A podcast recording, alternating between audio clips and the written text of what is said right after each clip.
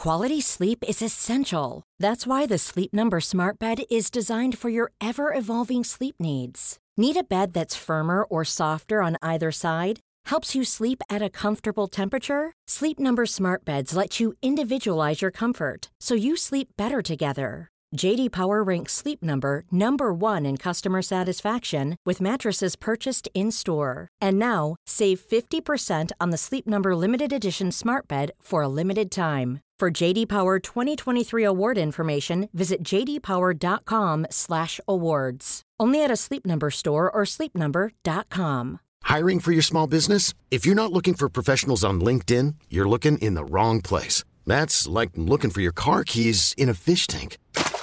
LinkedIn helps you hire professionals you can't find anywhere else, even those who aren't actively searching for a new job but might be open to the perfect role. In a given month, over 70% of LinkedIn users don't even visit other leading job sites. So start looking in the right place. With LinkedIn, you can hire professionals like a professional. Post your free job on linkedin.com slash achieve today.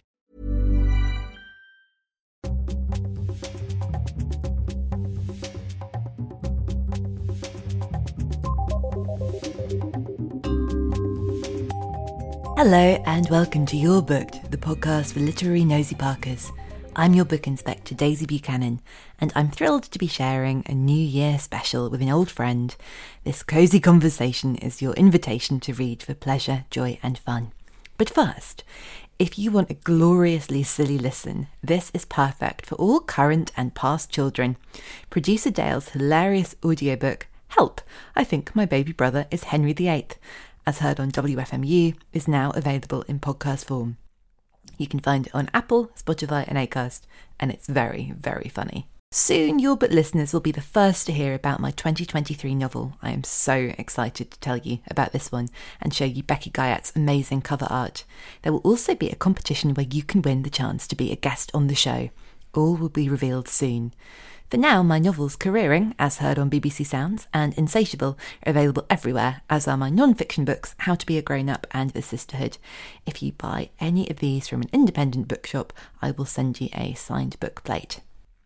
Now, on to our guest. Sarah Manning is a great friend of this podcast. She's a prolific author Every woman I love is obsessed with her novel, Unsticky, and her 2022 book, London with Love, was one of my favourites this year. So light, so smart, profoundly lovable, and properly funny. Sarah is also a literary critic and writes the legendary monthly book column for Red Magazine. We talk about how to break a reading drought, tips and tricks to make 2023 your year of reading, and Sarah gives some amazing suggestions for future reading. She knows what we're going to love this year. You heard it here first. Firstly, I would love to know about this. Uh, it's been Betwixtmas week and this, I suppose, wintry time when we're all a bit sort of in hibernation. Are you doing much reading? Is, does this tend to be a time that you make time for that? Or I know you read all the time and review anyway. Do you get to do your own reading now? No, I'm just on my review schedule. I mean, it's so funny. I mean, God loves a tryout. I get so many publicists just saying, "Oh, you know, this book that's coming out in July, you can read it over Christmas." It's like, well, no, I'm not going to do that. So I'm actually reading March books next already for like um Red's April issue, and there is kind of like no time to to pause that because otherwise that pile of March books will be left unread. Um, so yeah, it's like the world's smallest violin. Oh, Sarah, it's so sad that you don't get to read, you know, apart from like all these new books that are coming out next year. What about you? I'm about to finish Bleak House, which I think I've been reading that for at least two months and trying to read a chapter or two every morning because I'd never read it before. And I was starting to think, I need to know what it is. I want to understand, you know, why it occupies the space in the canon. Honestly, I'll be pleased to have read it. I, I've rarely woken up and thought, oh, goody, I get to read Bleak House. I do worry that I've missed something. There's certain things that happen, like with the spontaneous combustion. Like, um, did I understand that properly? It's funny that you should say that because I did a bit of prep and we were going to sort of talk about you know, how to find time for reading. I actually read Anna Karenina a few years ago, and the only way that I could, and I I tried to read it before, and I'd just sort of fallen at like the first few chapters. Just all those Russian names are just so confusing. But I just decided I wasn't going to let it beat me, and I signed up to this site called DailyLit.com, and what they'll do is they will break a novel down for you. You can choose kind of how big the excerpt is. Every morning for over a year, I had a thousand words of Anna Karenina sort of waiting in my email inbox.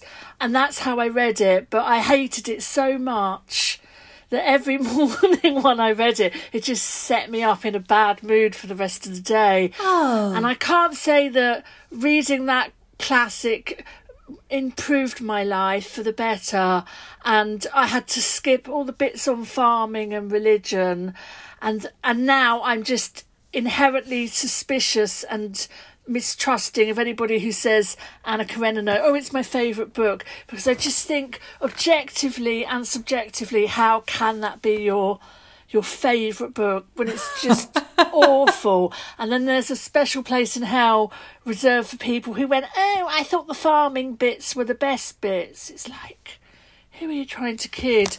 But I did, after I read Anna Karenina, I read Middlemarch in the same way by getting a chunk emailed every morning, and I loved Middlemarch. Oh, that's interesting. It was really funny. I wasn't expecting it to be funny. I was thinking that after Bleak House, where am I going to go? And I thought Middlemarch, so that feels like a sign from the universe. I really, really loved it. Um, it's just, it's so great. Um, and actually, maybe I might sort of read another George Eliot this year. Although I went to Daily Lit while I was doing my prep, and the site is kind of down at the moment, and I don't know if that's just kind of temporary gremlins or something more sinister. But it's such a, a great idea of um, just getting something in your email inbox. So you don't even really have to think about it. It's just I'm a really fast reader, so when I'm doing two minutes teeth brushing in the morning, I can I can read a thousand words of like a classic novel, which I'm sure is what George Eliot and Tolstoy would have wanted. I mean, I'm sure they were brushing their teeth when they were writing. So Sure. With Bleak House, I I got a Kindle for Christmas last year. I was a bit of a holdout, and I found, and I don't know if you've had this. You're probably more organised with proofs and things. If it's a PDF or even um, with friends sending like the actual Word document. And I was reading these things on my phone, and it was probably like you know lace making pre-Victorian. I was like, this will make me blind quite soon. So eventually, I thought I do need to embrace the Kindle.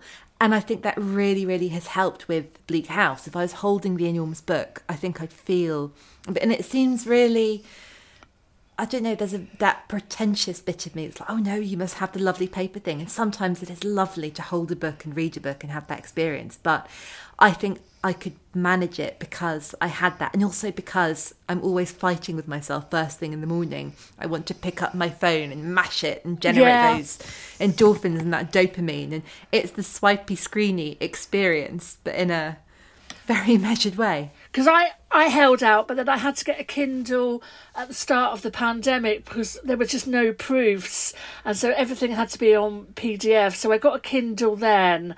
It is really convenient for me. Kind of, I'm so disorganised that I kind of almost need a physical proof on a shelf, you know, that is a particular month in order to kind of mm. track exactly what I've got. But I do find the Kindle is convenient. But I find that I have to sort of make sure that the the percentage of of how much you've read in the book is kind of invisible to me.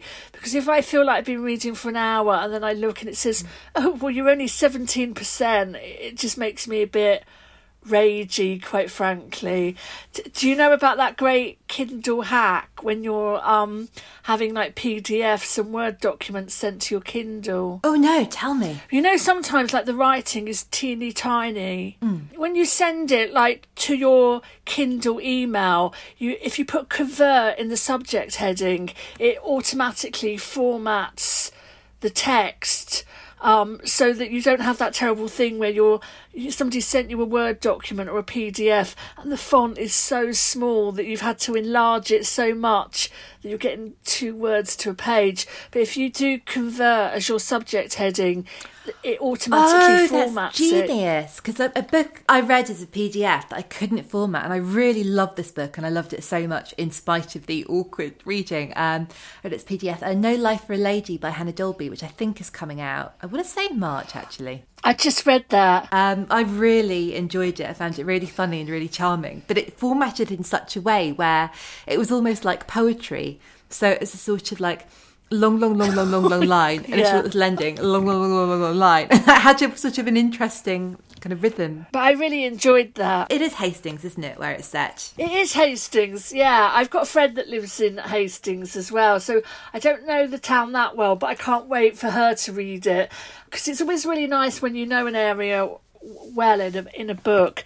But I just sort of really like that you know this trend for sort of ladies of yesteryear, but they're kind of you know they've almost been born like 150 mm. years too sort of too soon and they'd be great if they were around today. Because it's got that that fun feeling isn't it? That sort of because that's what you want. Yeah. you want someone who's going to challenge the morals and values and i can't remember is she in her late 20s in the book, but at a time when she's been, you know, written off as a spinster because everyone else has got married when they're 12 and she's bridling against that. Yeah, I think she's, because it's set, isn't it, 10 years after her mother died, so I think she's about sort of 28, but she's she's decided that she doesn't want to be married anyway. Um, but it's like, what what are you meant to do with yourself all day if you haven't um, if you haven't got a husband to sort of look after. I thought that was really interesting that you just met so many women in that book, none of whom were sort of married in a sort of conventional way and and all the different sort of lives that they'd managed to carve out for themselves or or that they hadn't um it was it was really good. I love a book that's kind of light and frothy on the surface, but there's kind of a lot of things simmering underneath. Yeah, a bit like uh, Lessons in Chemistry. I think those would both be great books to break a reading drought if someone had sort of struggled to get into something for a while and just needed something that felt really bright and really different. Have you ever had a reading drought? Have there ever been any times in your life where you just not wanted to read and was there anything that broke it? Well i i do get reading slumps because you know when you re- review for a monthly magazine that's 10 books that i need to review a month. So i'm reading like between 10 and 12 books a month. It just gets to a stage where it does actually feel really really relentless. And it's just it's like I never want to see another book.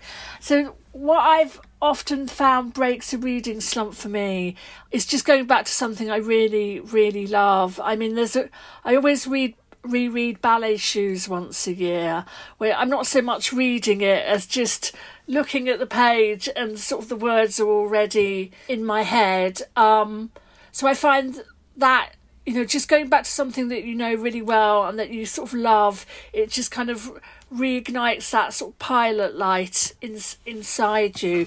But I think also sometimes it's just really good to sort of switch things up, so to change genre. So if you've just been reading a lot of one thing, maybe read some non fiction, read some crime. I mean, if I, I love sort of a good Regency smart novel. So, you know, I've always got sort of something in, in reserve, um, just almost as a palate cleanser. But I think everybody gets reading slumps. And what's really nice about um, my monthly schedule is that in in December, there aren't enough books being published that I can pull together a, a, reviews page. So I always do my 12 favourite books of the month. But it means it kind of, for me, it falls around September. It means I have a month to just read whatever I want, which is just really really lovely. And it must be so nice to plan for that and know that's coming. It's just such a treat. And actually, this year, it was that week that the Queen had died, and I read the Palace Papers by um, Tina Brown, which was just this delicious mix of quite sort of factual information and just the most scurrilous but kind of researched gossip on the royal family. And it was just exactly the most perfect book to, to read at the most perfect time. But also, I know so many people that kind of lost their reading mojo during the pandemic and just never really got it back. So I think it happens to sort of everybody. Um, but it's like writer's block, you know. I just just have to sort of um, bang your fingers on the keyboard until it becomes writing and not typing.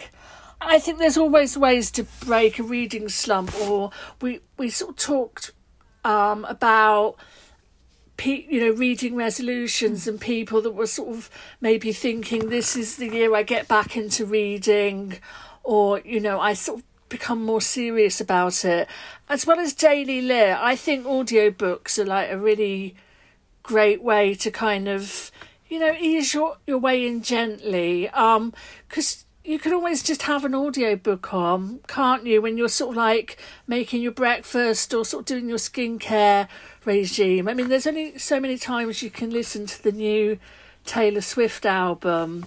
And I think also a lot of people don't realise that you can get audiobooks on Spotify. I didn't know that. That's great. Yeah, you can.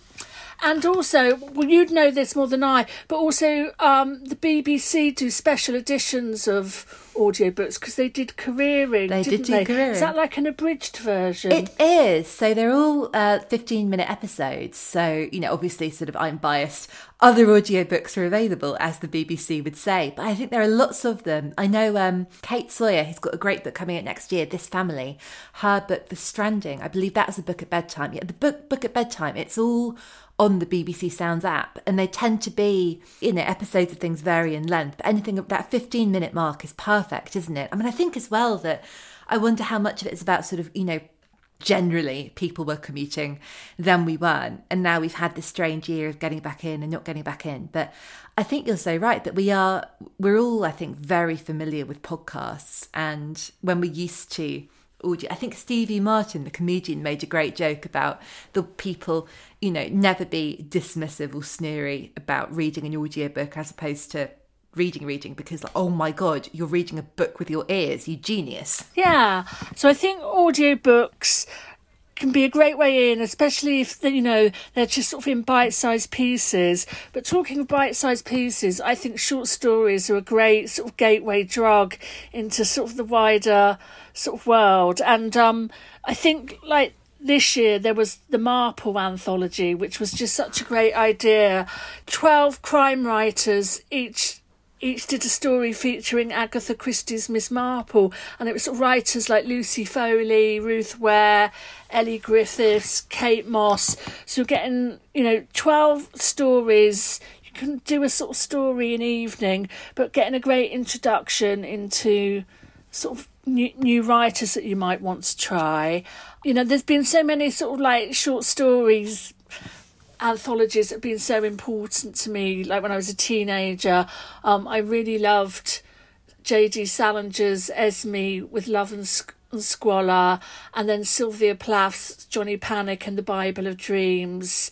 Um, and then there's a great F. Scott Fitzgerald anthology that um, has this great story in it called the Di- a diamond as big as the Ritz, and then somebody like Dorothy Parker, who I just loved as a teenager and I still love now, she never wrote a full length novel. So she wrote kind of poems, she wrote amazing short stories, and then like her her sort of collected works of criticism. Um, so you can read the classics, but there's also some great kind of short story anthologies coming out this year. I mean, the most notable one in March. So it's Virago's 50th anniversary this year. And to celebrate, they've got 15 writers who each pick um, a different synonym for Virago and use that as an inspiration for a short story. So it's some real sort of heavy hitters like Margaret Atwood, Ali Smith, Kamila Shamsie. That again is just sort of, you know, what a great opportunity to just you know, read some greats of sort of like feminist publishing, but then there's also sort of other sort of writers like sort of Caroline O'Donoghue who sort of writes her adult stuff with Virago. So that just sounds like a really, really great Like book. a sort of literary advent calendar. You can start your day with a different short story with a different writer and get that, you know, breadth of kind of, and you know, some you will love. And if you don't love others, then the next one will be great, as they used to say on VH1. Exactly. And then there's an anthology coming from Picador. So in 2021, they published this absolutely amazing collection of short stories by this black American writer called Danielle Evans called The Office of Histo- Historical Corrections. Oh. And that was one of my bo- books of the year for 2021. There's a story in it about a woman that goes um, viral for wearing a Confederate bikini that just has really stayed with me. And then this year, um, again in March, Picador are re releasing an earlier anthology which has the brilliant title of Before You Suffocate Your Own Fool Self.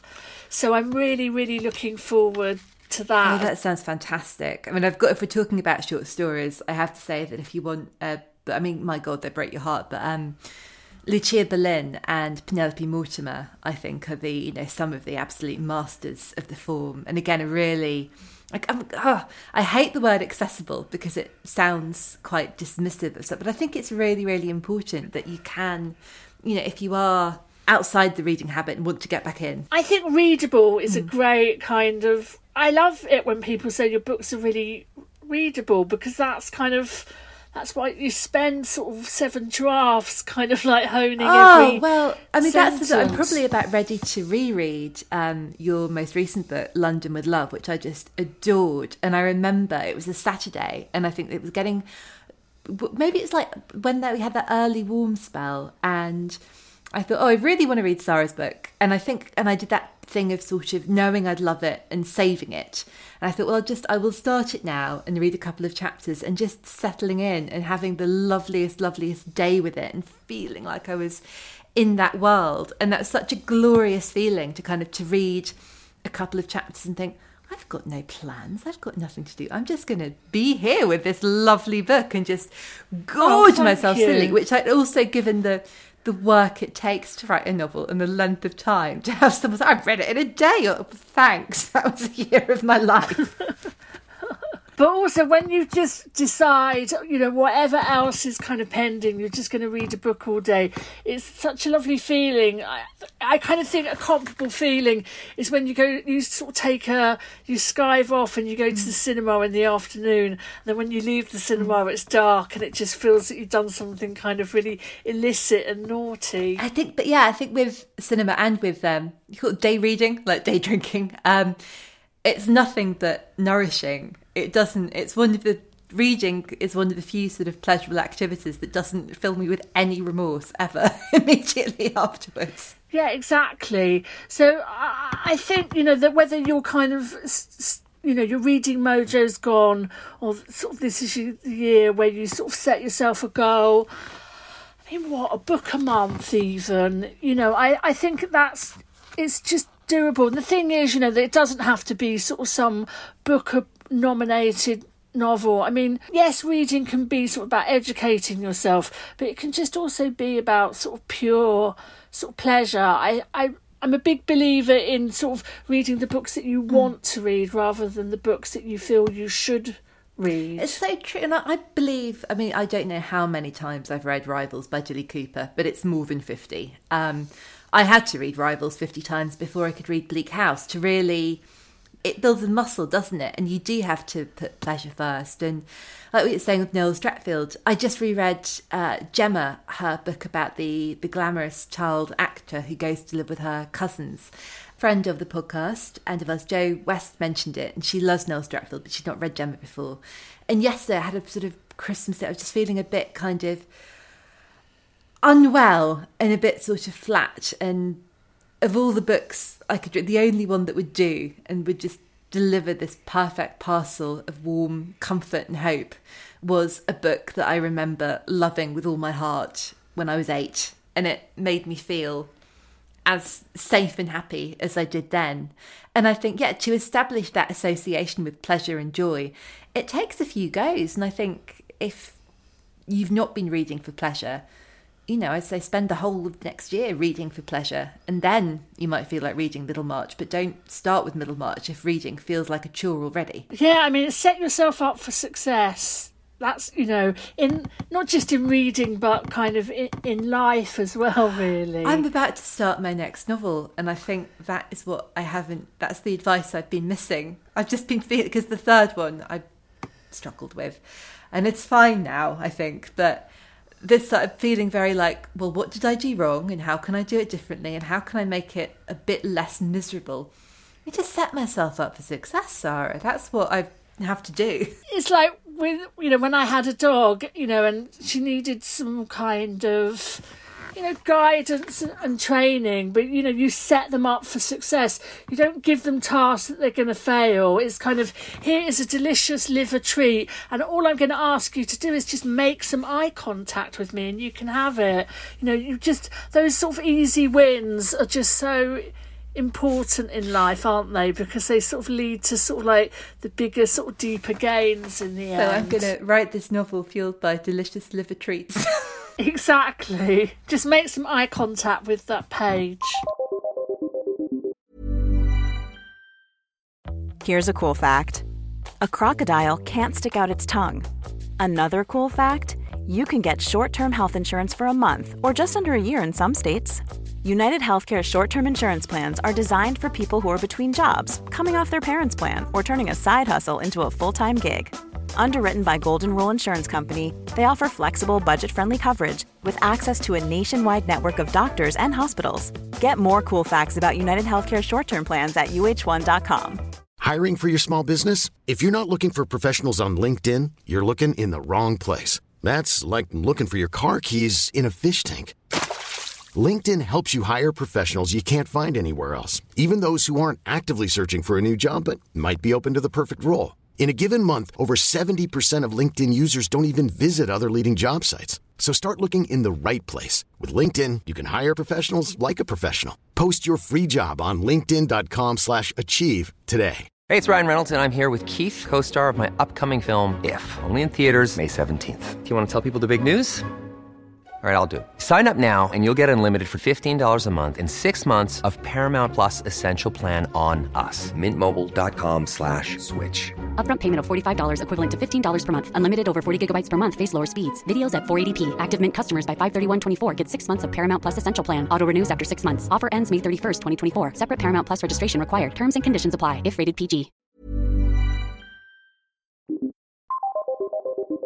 I would love to hear about your coming novels, but I know because we've talked about the the joy and pain and multiple edits and Lord knows what else. I don't know if you feel ready to talk about that. If you oh, want to wait until I, do you know what? It's I've just had like a nightmare with the book that I've been writing. I handed in on a third draft, kind of aware that there were things not right with it, which you expect, but I just taken a wrong turn with it and it's just I've had to do such a major rewrite on it. And um before that there was a whole month of kind of going back and forth about what was wrong with it and just having to kind of make my peace with the knowledge that there was no easy fix. It was like a rewrite.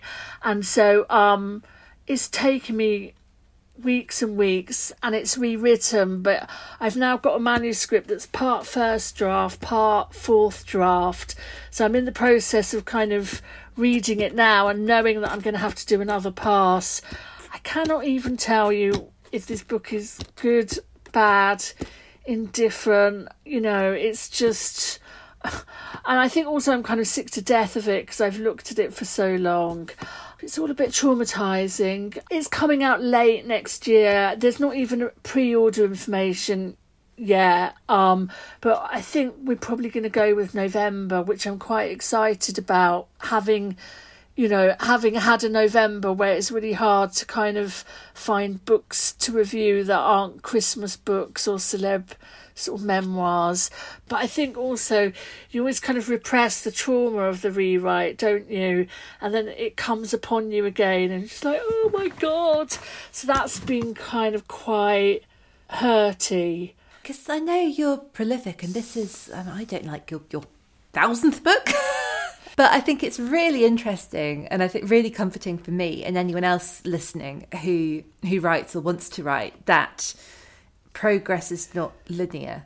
Some books fly out of you and well, I don't think I've ever quite had that yet. And some books are just dicks and they don't necessarily get better or easier every time. They each present their own challenges. Exactly. And if you want to do it, you've just got to accept that miserable truth. Definitely. And I think also I realised that the last three books I'd written had been um, a Vanity Fair kind of retelling, where Thackeray had done all the heavy lifting for me.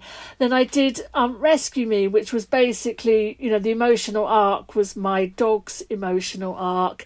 And then London with Love, which was a really personal book where sort of it some of it was autobiographical, but it kind of it you know, I was the same age as the character, so kind of all the things and cultural landmarks and emotional landmarks kind of were similar to my own.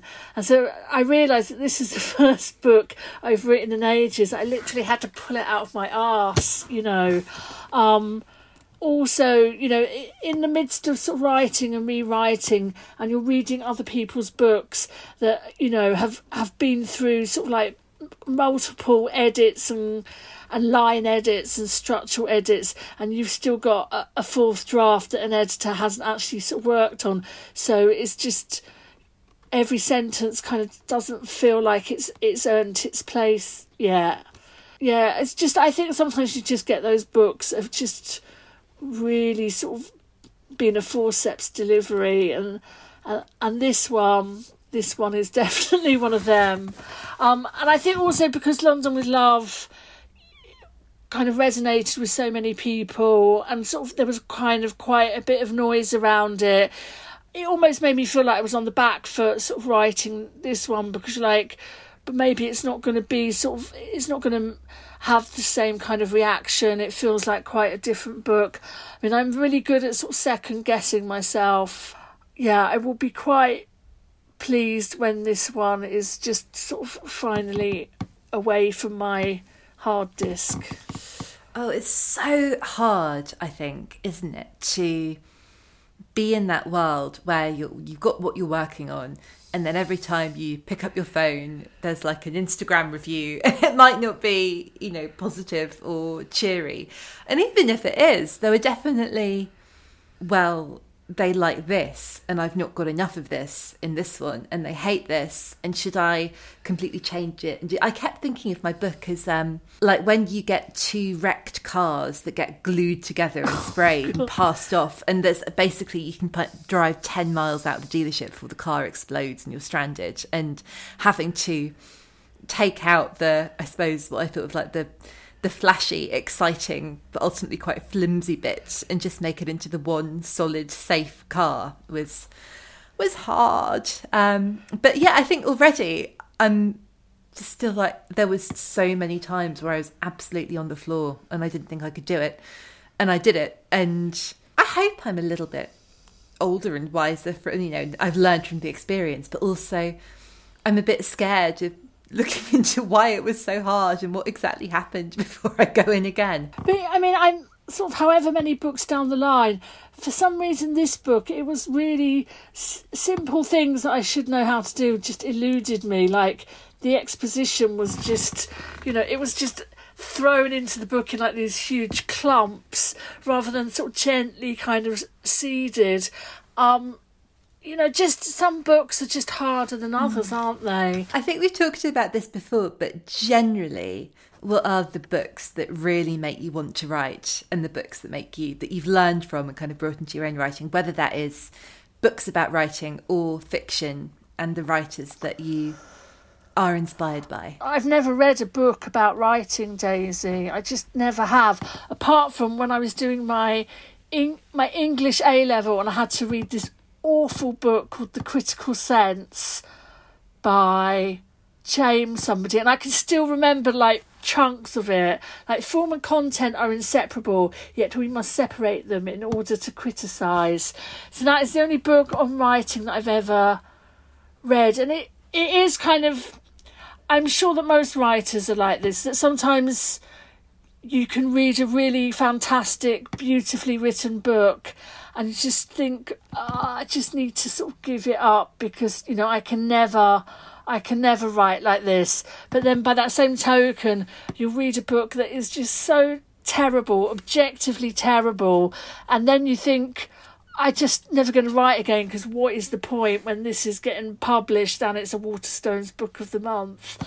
So, but I I think that writers have really inspired me. I mean, I always say Marian Keyes because when I was writing Unsticky, which was like my first adult novel, um, I mean, the way that I'd written my earlier YA novels was like in this kind of idiot savant way, where I had no idea kind of how to kind of construct a novel. You know, with Guitar Girl, which was like my first standalone, I just emailed it off a chapter at a time, and it hadn't actually even occurred to me that maybe I should just keep all the chapters together and, and read the finished book. I was just, oh, I'll send it off. So when it came to writing Unsticky, A, I had a really just unlikable heroine. It was like massively too long.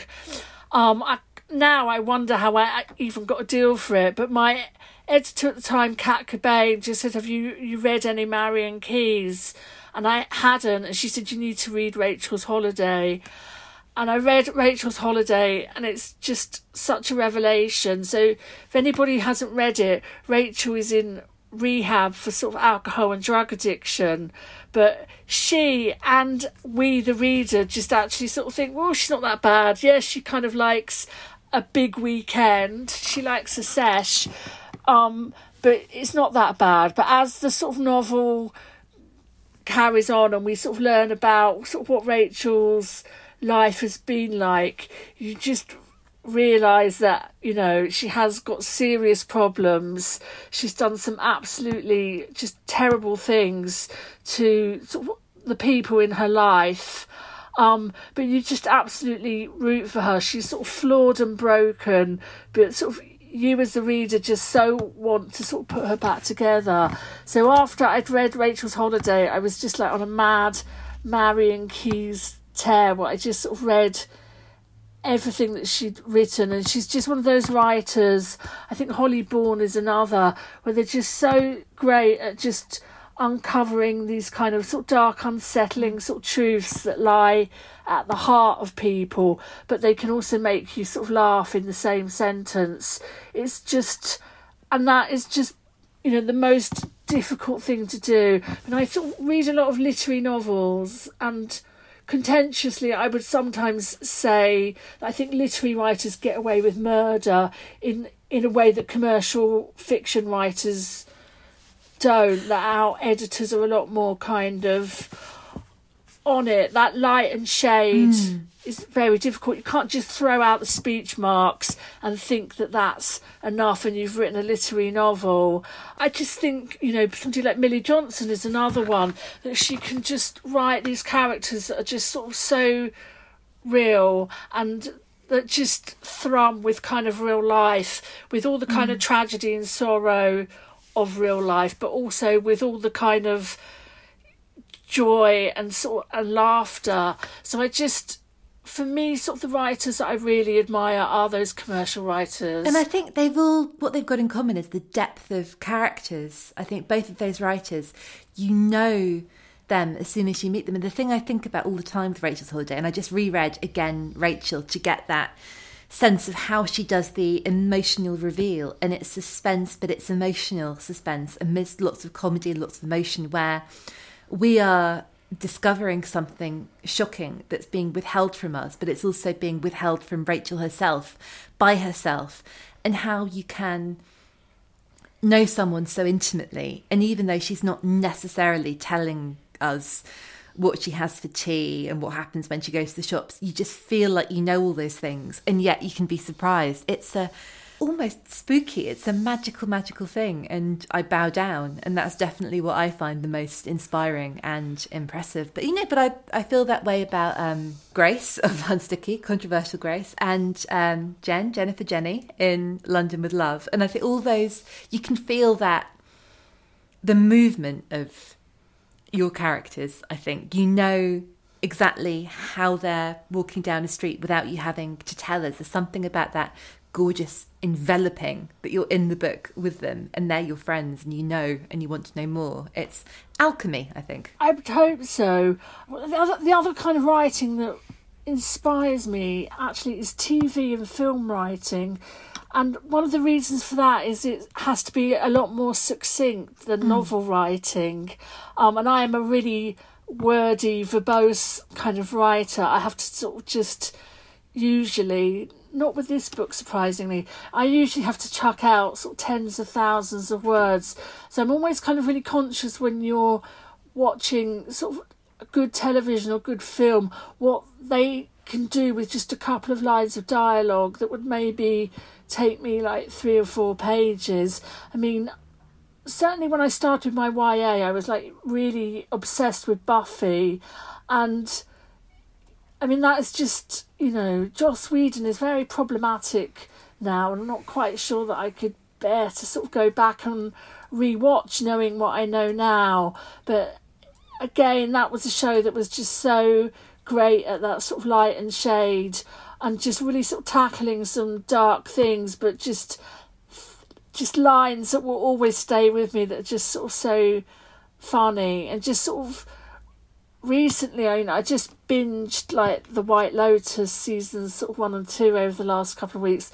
Again, it's just such great writing. Um, I suppose it's different when you're writing for TV or film because a lot of kind of the writing is all to do with kind of the setting up of a scene and the words that aren't on the page.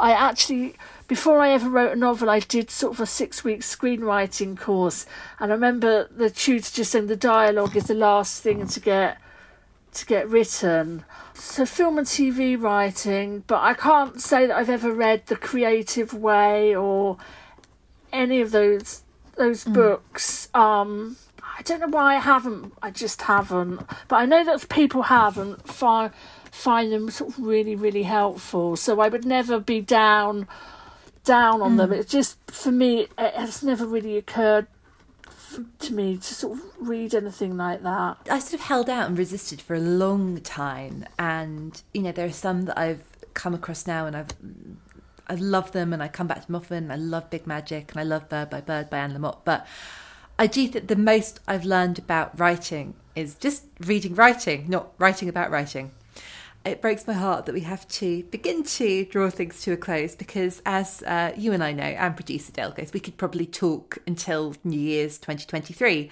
But I'd love to hear if the I don't want to don't want to give away any spoilers from your column, but um, the books that you're really excited for us to read in 2023. I've done pages, pages of notes.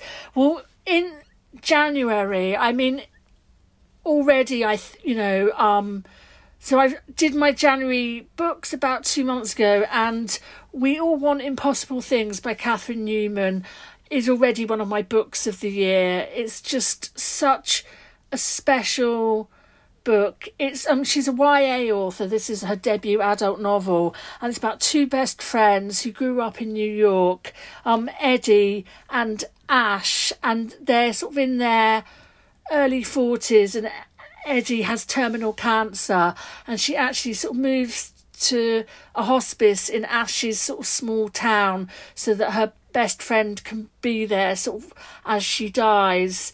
And it's a chaotic, sort of messy, funny book. Um, and it's just one of those kind of ironic things. It is a book about somebody dying, but it is so joyous and life affirming. I don't think you could read it and come away from it unchanged. It's just such a special, special book, and I just think it's hopefully it it's going to just be a huge hit. I've heard so many raves about that book. I'm desperate to read it. Alison Barrow said she'd send me a proof. Alison, if you're listening, I might have it on a PDF somewhere. But yeah, I'm, I was like, I can't read any books. Please don't send me any proofs apart from that one, which I long for. It's really great. Then in February, two old favourites. Jojo Moyes and Eva Rice both have books coming out. Oh, brilliant. I've not read JoJo's, but I've loved Eva's. Yeah, so JoJo's, it's kind of two middle aged women, Sam and Nisha.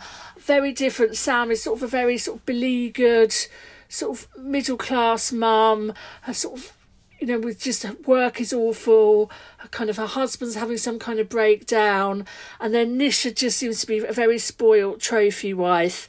And then um, Sam abst- accidentally picks up Nisha's bag at the gym, and it on on on a day when both women are having like the worst day of their lives and sort of their lives collide because of this this sort of missing gym bag and it sort of sets them both on a course to sort of you know change themselves it's really That good great. What's that called? it's called someone else's shoes Someone else's shoes. and then the Eva Rice is just gorgeous. I, I just love her books. And this is set in the 90s. It's just a gorgeous slab of, of nostalgia, sort of set in Kensington, where both Michael Hutchence and Princess Diana are still alive. Is it called? Is it This Could Be Everything? This could be everything. And it it And smells of CK1. it's brilliant, isn't it? And it's just it's about a girl called February Kingdom who's um had a tragedy and she literally hasn't got out of bed for a year and then she meets this guy called Theo and it just it just it's just lovely and it's just so nice to to be back in an Eva Rice book. So excited about them, but April is like any book lover's big, big month because there's a new Curtis Sittenfeld romantic comedy. Um, there's a book of short stories actually by Katherine Heiny, who wrote the wonderful Ooh. Standard Deviation. Because I loved her first book of short stories, Single Carefree Mellow. I'm very excited about this. And then um, a debut by friend, your friend, my friend, friend of the podcast, um, Lauren Bravo's Pre Loved. Whoop whoop. And then my sort of new autobio author, Emily Henry, has a new one out Oh, called Happy Place. I love her. She's been um, someone I've loved reading this year, and just always have a damn good time. Yes.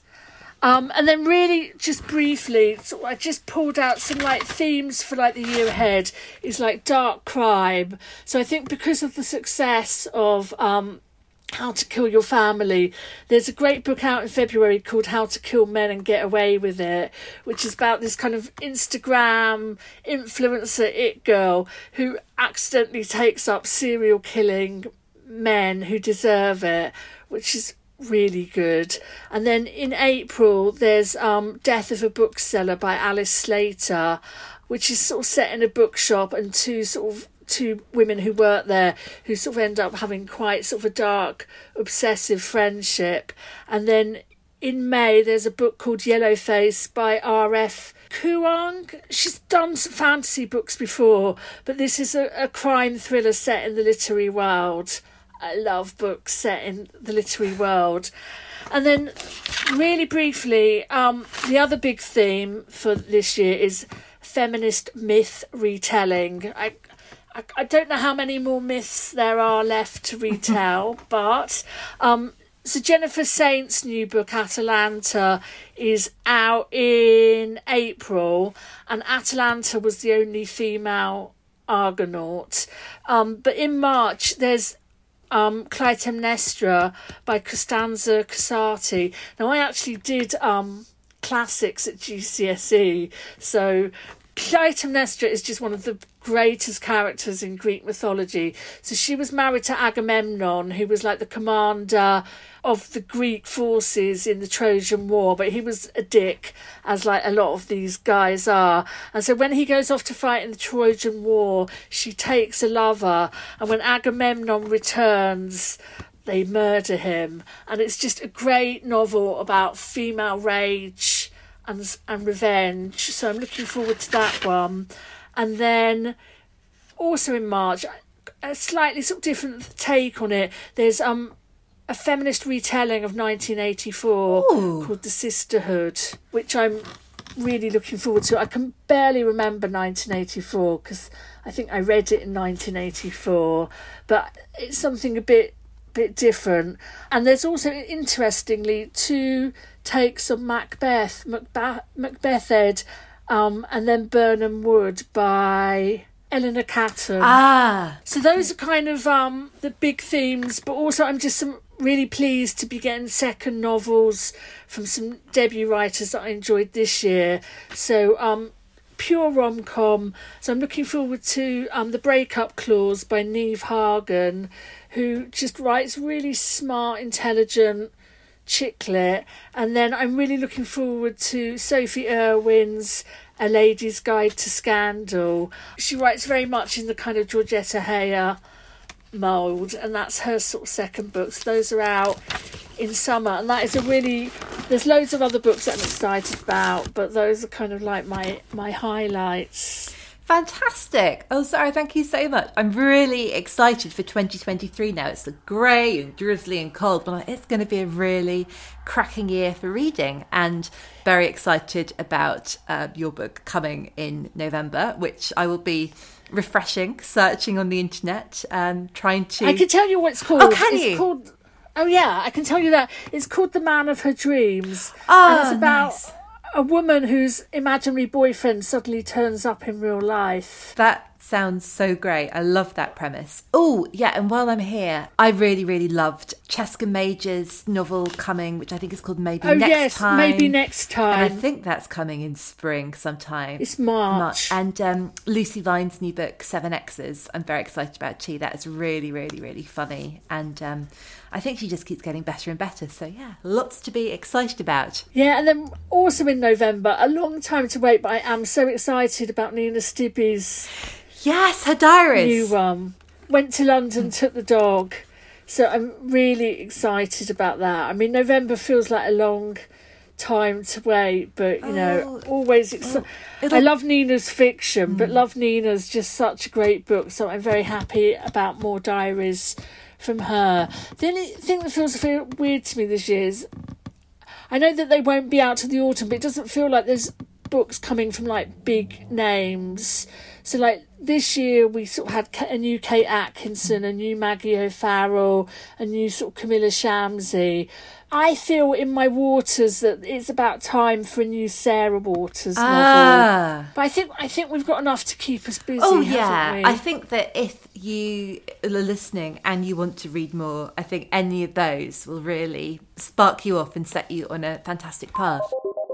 Huge, huge thanks to Sarah. From London with Love is a gorgeous, gulpable tonic of a book. Follow her at Sarah Manning on social media to get great book recommendations. You're Booked is produced by Dale Shaw for New Alaska and hosted by ACAST. We'll be back soon with some truly amazing guests. For now, I leave you with this from Jean Rhys. Reading makes immigrants of all of us. It takes us away from home, but more important, it finds homes for us everywhere. See you soon.